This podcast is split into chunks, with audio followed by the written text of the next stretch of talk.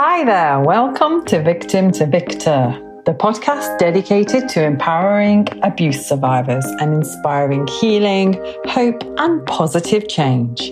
I'm Anu Verma, a published author, and in every episode I'll sit down with a guest and embark on an insightful conversation about trauma as well as practical strategies to start the healing process. So let's get started. I hope you enjoy the show.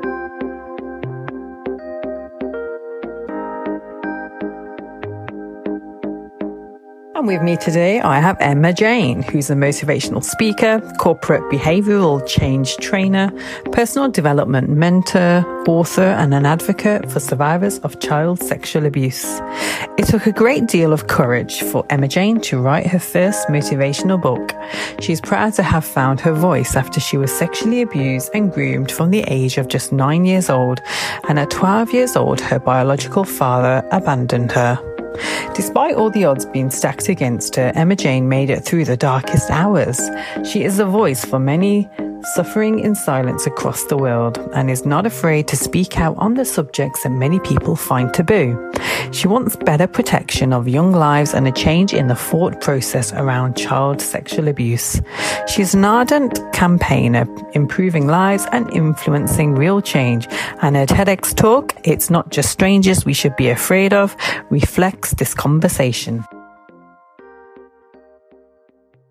And here's Emma Jane Taylor all the way from Oxford today. How are you doing?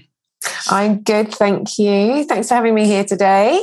It's an absolute pleasure. Thank you so much for coming on. I know that you're very, very busy with your many different initiatives that you're currently working on and which we're excited to find out more about today. So thank you so much for sparing this time. Pleasure. Great to be here. Thanks for having me.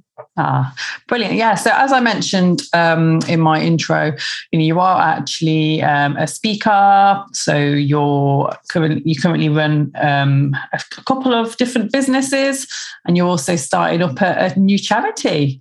So it'd be great for you to kind of explain to my listeners more about what it is that you're doing. Yeah, so I started life as a dancer, and so professional dancer, and always been in the wellbeing space. So it made sort of sense to me to sort of stay in the wellbeing. So I my business is my work meant wellbeing in the lifestyle industry, really. So I have a performing arts school for children 4 through to 16, and then I also run adult classes, fitness, nutrition and weight management, personal development. So they're all senior, but this is all community-based businesses. So the businesses have been running now. We've celebrated 22 years this year. Wow. We were due to have a big party on our 20th year, but COVID sort of put pay to that. 21 years we sort of just struggled through, and now we're sort of going, okay, we're back in. But like everybody in business, it's not like it was 2 years ago. Yeah. And, we're just back in our community. And actually, it's been really nice for the last couple of years to work with our community, even through the difficult times, because I do believe community is really important. Yeah. And something that I have really fully embraced. So I have a team, 25, 30 people who work with me running those businesses. And they've evolved, like I say, over the last 22 years. I keep on top with my management team and my senior managers, and we meet, once every 4 to 6 weeks just to make sure everything's running.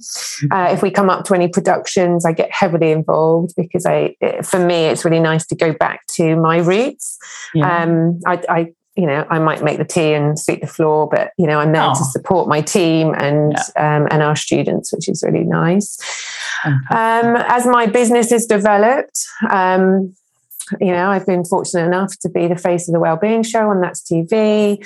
And it was really here that I noticed, or I struggled, I guess, because I'd been in therapy in and out from the age of 13. Wow, very young. Well, I got sent to psychiatric support when I was 13, but of course no one knew the reality of what my story was then, because, I'm a 1972 baby. We didn't talk about that in 1980s. We didn't talk about, maybe it's child sex abuse or abuse or, so it was just assumed that I was just, a one-off rebel, naughty child. And so, so I was put into isolation, often suspended. Wow. put on reports. So, you know, I spent a big chunk of my life believing I'd done something wrong and struggling through very difficult trauma from I was abused from 9 through to 16. And so the fallout from that is huge, because obviously, as you know, you start kind of understanding it more in your 20s. Mm. And that's when I first started my business. So I took myself into therapy at 23 personally. Okay. And I found my own therapist, and from that it grew and grew, because I went in and out of therapy for sort of the best part of like 15, 20 years, really, if you think about it. Yeah. And I changed and evolved throughout that time. My businesses grew. I never talked about my personal life. In fact, I never thought I would. In a million years would I share my story. But when I was working on That's TV, I was interviewing people from all walks of life with very difficult stories, and I felt a fraud. You know, I had imposter syndrome. I just thought, do you know what? I need to share my story because I'm sure it will help other people. Yeah. And at that point, I thought it could well car crash my career, but you know what? I didn't care anymore. I just needed to get it out. I needed to release, unburden myself and liberate someone else, because, you know, here I am, I've survived, I've built business up. I consider myself a really successful woman, and I don't mean monetary when I say that. I mean, having gone through, you know, very dark times to success. And, you know, especially when you think I was labelled a failure, the girl going nowhere. Most people thought I'd be dead or in prison by the time I was 20. Oh. I think it's really hard to believe when you look at someone when they're older, what they might have been when they were a child going through trauma. Yeah. So kind of that's formed the biggest part of my life and my recovery. I love my world. I love the people I work with. I have the best team. I employ people far more talented than me. So I shared my story in 2018. I'm 49 now. So I shared it, when I was like 44, 45. And, then I wrote my book, and have sort of stepped forward as an advocate for survivors of child sex abuse, and been fortunate enough to sort of, been able to speak publicly on great platforms. I've had my story shared in the national press here and across the globe. And what it's done is open a world for other people, and it's allowed me to sort of lean into supporting other people or signposting them on and helping them to find their success, because, you know, we've got to remember the silence around child sex abuse is never the victims or the survivors. It's always the perpetrators. And we need to keep sharing that silence. So, yeah, I've stepped forward. I'm feeling very blessed with some of the projects that I've been able to sort of take part in, platforms, huge platforms, to be able to sort of share my voice. So now I'm at a point where I am, obviously I have my lifestyle businesses over the last few years. Throughout my own personal story and my professional life, I've moved into more of a corporate trainer, motivational speaker and development coach, working with people from one-to-ones to you know, global masses on understanding behaviour change and how it's important to really sort of understand your own story and how that can affect you in the home and at the work and the workplace, and also get management and seniors in to lean into this conversation and understand if they can better understand it, their growth in their own business will be huge, because people will perform better. They'll feel better respected and better, you know, supported. So that's kind of where I am now. And I also have a charity about to launch as well. Oh, wow. Okay. So I wanted to ask actually regarding, you know, how you're currently helping these leaders in the workforce. Are these certain organisations that you're helping? Because just from my own experience in the corporate world, you know, mental health isn't really heavily discussed, and it does actually get missed, you know, when it comes to people's health and well-being. Yeah, so I work with large corporates, and I've been, like I said, I've been fortunate to work with some big corporates, global corporates as well. And it's really about helping environments understand that, you know, the employees cover their true emotions. They are really fearful of being exposed. They question their ability as an employee. And of course, they feel this could jeopardize their job, because they then show their vulnerability. And so they say nothing and struggle. And actually then work becomes ineffective. So how we can understand that is to bring, understand how we can bring resilience into our lives, better align and support our mental and emotional well-being. And this will then allow corporates to flourish. They will have better focused employees, empowered by themselves. So the presentations are very bespoke. I work closely with the teams before we go to launch. And we do it, at the moment it's all very Zoom, but, I'm hoping to get, I've started to do some face-to-face as well, which is obviously important, but a lot of it's been hybrid. But it allows employees to empower themselves now. And, they are a valuable source for businesses, for employees. And this bespoke interaction supports the growth of individuals, and it brings success. And that can only be a win-win for professional environments. Absolutely, yeah. And do you feel that with the pandemic, do you feel that it's transformed how companies are operating now? Yeah, I'm currently working with a company. I go online with their EMEA teams, and so I've got people here in the UK, all over the world, and they are insisting that their teams take part. Everybody has to take part. Everybody has to be part of this. But not all companies want to do that, right? Because mental health is huge, but behind mental health is a trigger. Yeah.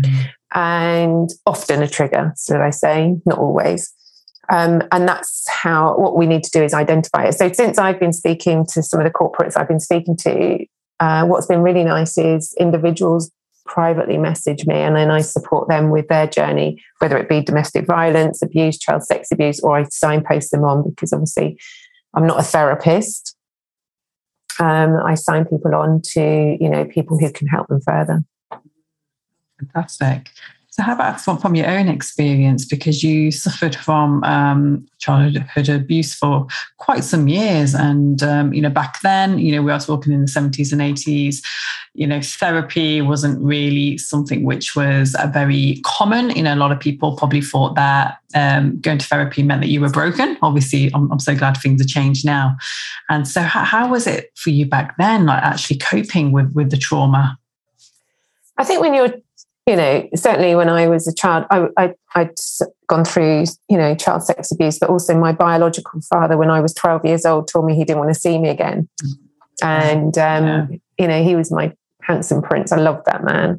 Yeah. And so I had to deal with so many different sort of emotions from that kind of like almost suppressed the child sex abuse. And actually when I was groomed by the family friend, I guess I was a sitting duck, but I didn't realise that. So I was trying to deal with the emotions. There was a new friend and being nice to me. And I was, I'd gone from nice child to horrible child.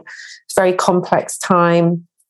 So through sort of like my late teens, early 20s, I didn't really know that what was happening to me was wrong. I was just trying to cope with the fallout, the heartbreak, of losing my father. And that took years, actually, to try and get through that. The pain of that was enormous. I was very fortunate to have a stepfather in my life. But trouble is, when you're going through any difficulty or trauma, you are faced with, a complete change in how you look at life. So everything was very dark to me.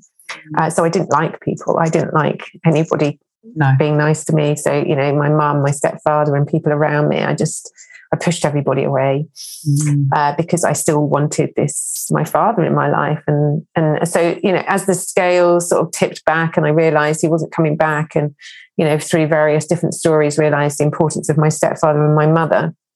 I was sort of late teens, early 20s. And that's when it kind of the penny dropped and I realized the darkness of my childhood.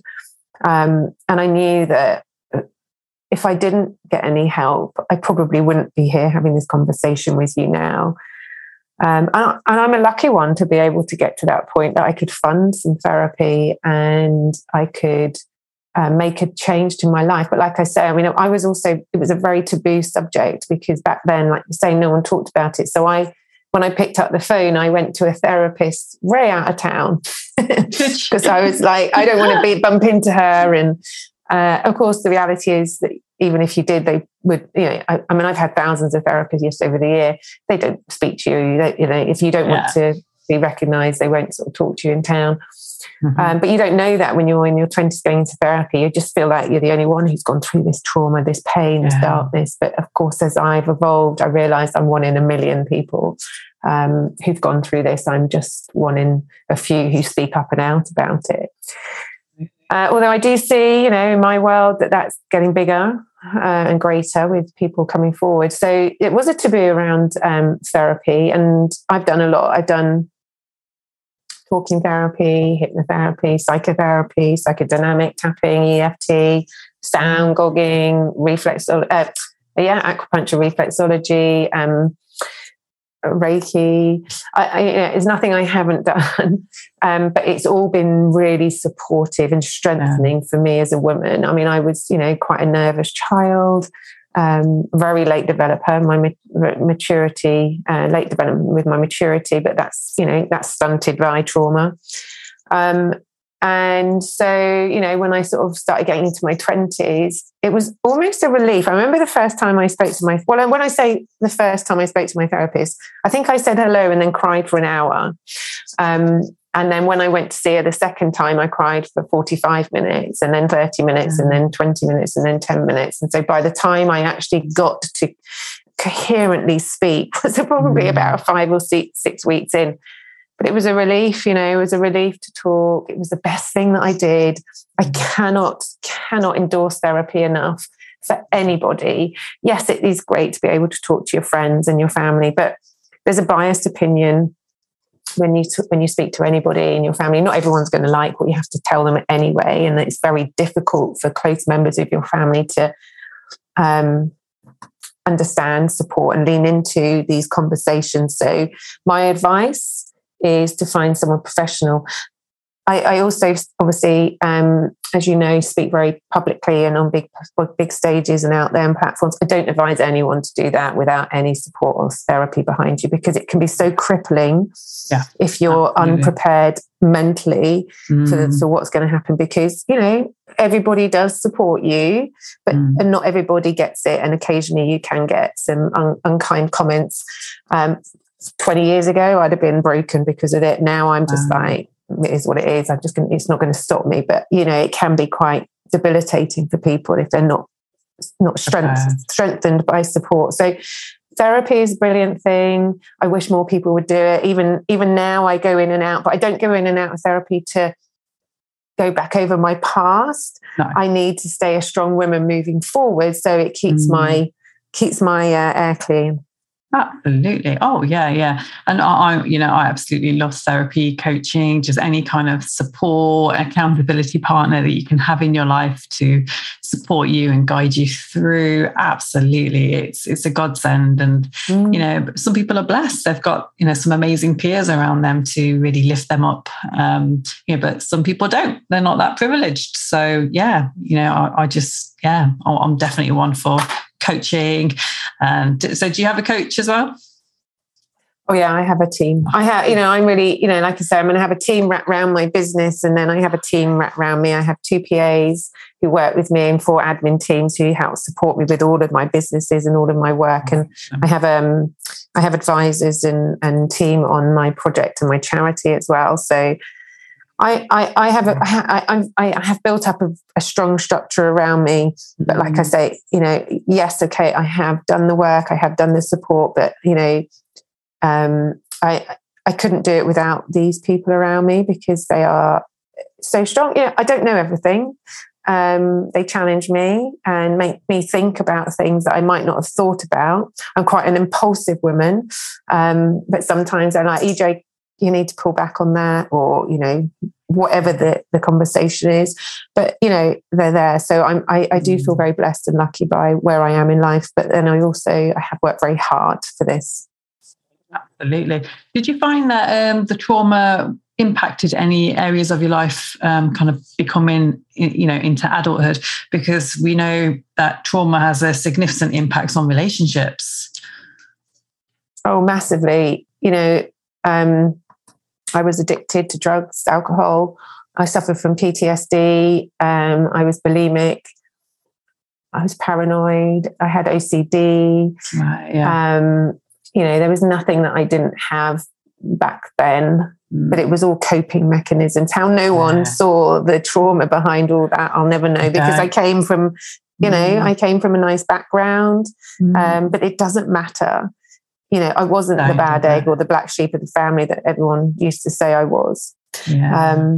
I was a troubled child. So, you know, yes. And then relationships. I struggled with relationships. You know, my father's rejection for me, you know, took half my heart, and that's had to regrow over the years, so that it's allowed me to enjoy relationships. And when we say relationships, I'm not just with my partner, but also my friendships and my family relationships, because you don't trust people. You know, you have this real distrust of people. And when you're battling with, you know, I don't drink anymore. I haven't drunk for 25 years. I don't take anything. I decided to stop and pull back on everything, because I actually didn't enjoy it. I was sick all the time, but it was like, it was great at the time, because it just suppressed those feelings again, and that pain and that darkness. I had a lot of help with, you know, the triggers for OCD. You know, obviously I've had a lot of support for triggers and ab reactions, which I used to struggle with massively. And now I control them. So I if I want to play the music that my abuser played, I play it on my terms. Yeah. Whereas I couldn't have done for 20 years, but I have to remind myself, of where I've come from and why I'm here. So, so it has affected lots of things. I don't suffer with, you know, any of the disorders or addictions anymore. My addiction now is fitness, probably. Actually, I'm a bit of a fitness queen, but I also understand that, you know, I'm human, and occasionally things come in, you know, when you're least expecting it. Yeah. But I'll take my time. I know I've had a lot of therapy to get here, and if I can't deal with it, I just pick up the phone and just say, "Hey, this has just come in. Completely throw me, you know, any sort of thoughts and advice on where I go with this." Brilliant. And then I move through it, but I don't sit with it for weeks and months and years like I used to. Absolutely. Yeah. That's the key. Picking up the phone, just expressing yourself and talking about whatever's going on in your life. Yeah. I mean, so, you know, when you do your talks, and obviously, you know, we'll talk about your book as well, what tends to be like your key messages that keep coming up for your listeners? Yeah, and I think it's really important. You know, I want to share the silence. I want people to remember that they are not alone, that they have a voice, and they can get through the difficulties if only they can recognize in themselves that they've done nothing wrong, that it wasn't there. They were a child. Obviously, my messages are very much around child sex abuse and surviving through rejection and abandonment as well. So it's all about giving back what I've learned, giving back my experiences, sharing my subjects, I guess, to help others through their difficult times as well. You know, I was told I was a failure, and that I've used that to find my strength now, to empower my life, to empower others. So, you know, my key message is often I want people at the end to remember their own worth. It's not their silence, whatever that story is, because everyone's got a story, right? Yeah. And to take that forward, to be able to unlock any demons and darkness, to help them through to their success. Oh, fantastic. Yeah. And you also featured in The Sun, headlined. In the what, sorry? Oh, in The Sun national newspaper. Yes. So I was headlined in The Sun national newspaper a couple of years ago with my story. And, you know, that was quite, I mean, I've had lots of stories out there in some of the national magazines. But when that went out, that was pretty big, because, you know, it was stepping up again. And lots of people sort of contacted me. I get survivors talking to me every day about, you know, where they're at, what they're doing. And that's been great. I love that. I love that I can sort of be there for these people and support them, or signpost them to someone who can help them further. Yeah, so it's like, because it can get quite, you know, when you have people contacting you and, you know, they really need help. Like, I think as an empath as well, you kind of take that on, don't you? And it can be quite upsetting just knowing that there's so many out there who haven't sought for help currently. So, yeah. Yeah, really important. Mm. And so how about your book then?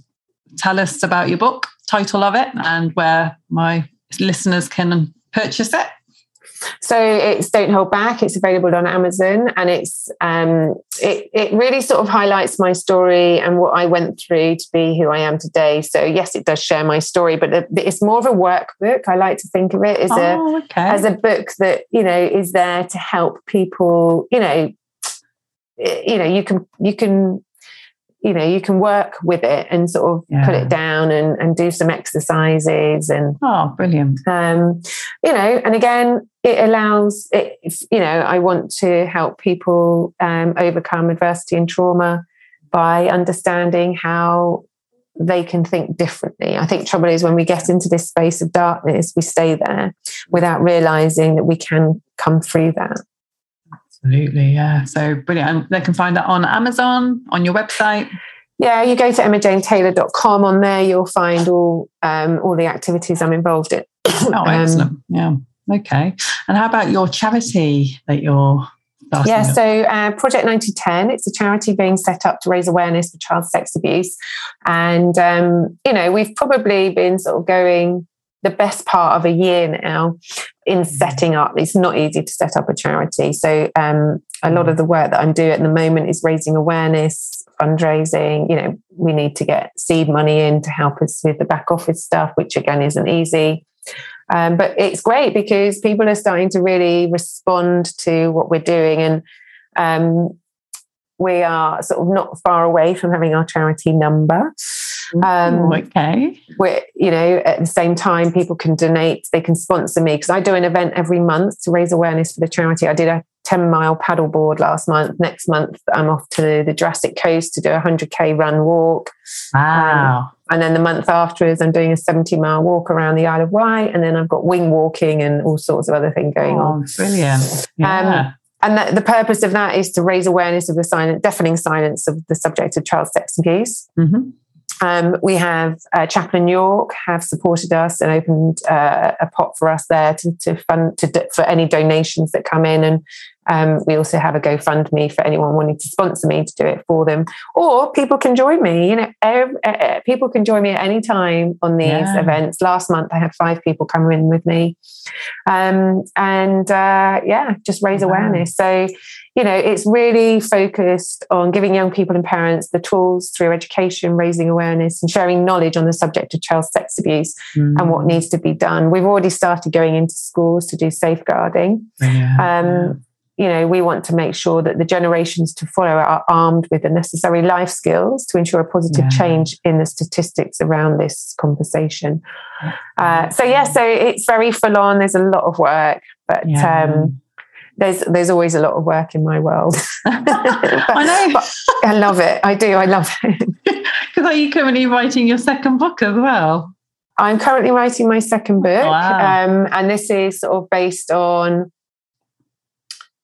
you know, raising, you know, shining a light again on the conversation of child sex abuse, so that I've spoken to survivors, I've spoken to senior governors at prisons, most prolific child sex abuse prisons in the UK, medical, NHS and charities and safeguarding teams. And also I've been, last year I interviewed 3 sexual offenders on parole. Okay, that would have been insightful. Yeah, tough actually, you know, but I think, you know, what's important to remember is I wasn't there for them. I was there for the conversation. I don't have sympathy for what they've done, and I was very clear about that. But I want to extract conversation for them to help me, you know, because, you know, yes, it is a horrendous crime, but often the focus is on the perpetrator, not the survivor. And I want to change that. We need to start talking about the survivor and the reality for the survivor. I recently worked with Sonia Poulton, journalist, And we were talking about the Blunt and Khan case as an example, MP. Imran Khan, just been found, Conservative Tory MP, just been found guilty of sexual assault on a 15-year-old. Blunt, Crispin Blunt MP, supported Khan. And then when he got found guilty, clearly his team were like, you're going to have to retract that statement. So he retracted it. But that shouldn't even happen. No, not it should be zero tolerance. We need to. So I've been writing various articles in magazines lately about this because, you know, Boris Johnson didn't step forward to talk. I don't want to get too political on your podcast, but Boris Johnson didn't step forward to support the survivor. No, and no one does support the survivor, and that's what we need to do. We need to change the dynamic of this conversation to support the survivor. So, so the book will be out. Goodness knows when. I mean, I'm kind of written it. I just need to. I'm sitting on it at the moment because I've got lots of thoughts about edits and what needs to happen. But it's a process, and it will come out within the next year, I'm sure. But just biding my time because I need to be mentally right about it as well. Oh, absolutely. Yeah, it is. It's a journey of its own, having a book published. Yeah, it's not an easy task. So congratulations on that as well. Thank you. Yeah. And I'm so glad that, you know, we're having this conversation because even on Netflix now, there's just so much out there on, you know, these certain amazing celebrities who were really quite evil. I mean, I was watching Jimmy Savile. That's just horrendous. And even Michael Jackson's story, again, a lot of people still don't believe it, which is, you know, each to their own. But again, it's just so convincing the way that it's been put out there and, you know, the survivors, the way that they're portraying what happened to them. You just couldn't make that up. I couldn't watch the Jimmy Savile one yet. I haven't been able to. I have, you know, one thing I do make myself do is watch all of this stuff. Because I think it's good for research and you know, awareness. But it surprises me. You know, I was giving comment on the Bill Cosby case for Grazia magazine. You know, and these people, these guys, you know, I remember as a child wanting to be on Jimmy Savile, asking for a pony, and you know, he was my childhood. One of my childhood heroes. So was Rolf Harris with Morse. Forgot about him. So with Morse, you know, Bill Cosby. I loved Bill Cosby. So you kind of almost feel like you've been groomed, is right? Yeah. You know, you've been groomed in the process of them grooming other children, and so you know we hear about the high profile cases. But we don't hear about the survivor. We hear about the abuser. And then there's lots of question like, oh, I didn't know he could do that. And who's this thought this? And, you know, actually, let's shift that conversation to the survivor because that's where we'll learn. Yes, absolutely. Yes. It's about learning all that they've gone through. And me and you are prime examples of that, you know, what we experienced as a child and how it impacted our lives. And, you know, and that's why I salute you for all the work that you're doing. And, you know, I hope that, you know, you go and touch all lives in the world because there's so many areas of the world still that require so much help, but it's just not available to them in certain countries. So I just hope that, you know, through these online platforms that we can reach out to everyone.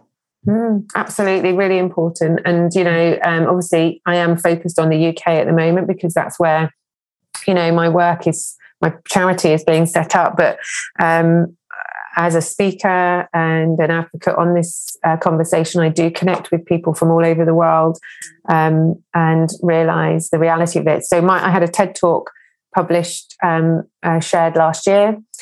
And on the back of that, some girls in India won an award for translating it because Indonesia, I think it was, their community, they just said, you know, our community need to hear this. And you know, unfortunately, consent ages and levels are quite low in some countries, which is a green light of child sex abuse as far as I'm concerned. Yeah. There's no getting around that because that's their law. Yeah. But so that's why we need to help educate young girls to understand that that's not appropriate. You know, they shouldn't be treated in that way.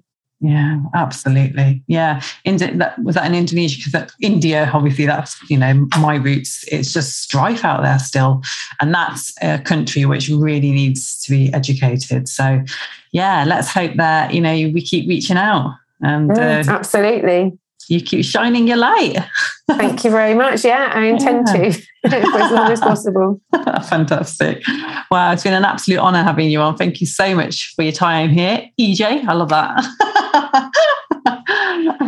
And so, yeah, how can my listeners find you? Obviously, we've got your website. Yeah, so if you go to my website, EmmaJaneTaylor.com, on there you'll see all my social media, you'll see what I've been up to. If you're a child sex abuse survivor, I'm very active on Twitter, so you can find a lot of my conversations there. But always happy to chat and support anybody, so I'm never far away wherever you are in the world. Amazing. Fantastic. So I'll be adding all Emma's links on this description box. Please do get in touch with her if you do require any assistance, or if you'd like her to come and talk in your institute, in school even, right? Yeah, absolutely. Fantastic. So, and on that note, we will have to end this talk. Thank you so much for your patience, everyone, and for listening. We love you, and we'll be back with the next episode. Until next time, stay blessed. Thanks for tuning in to today's episode of Victim to Victor. Subscribe so you don't miss out on new episodes, and be sure to follow the podcast on socials to keep updated on what's next, and share Victim to Victor with family and friends to help grow the community and spread the positive healing energy.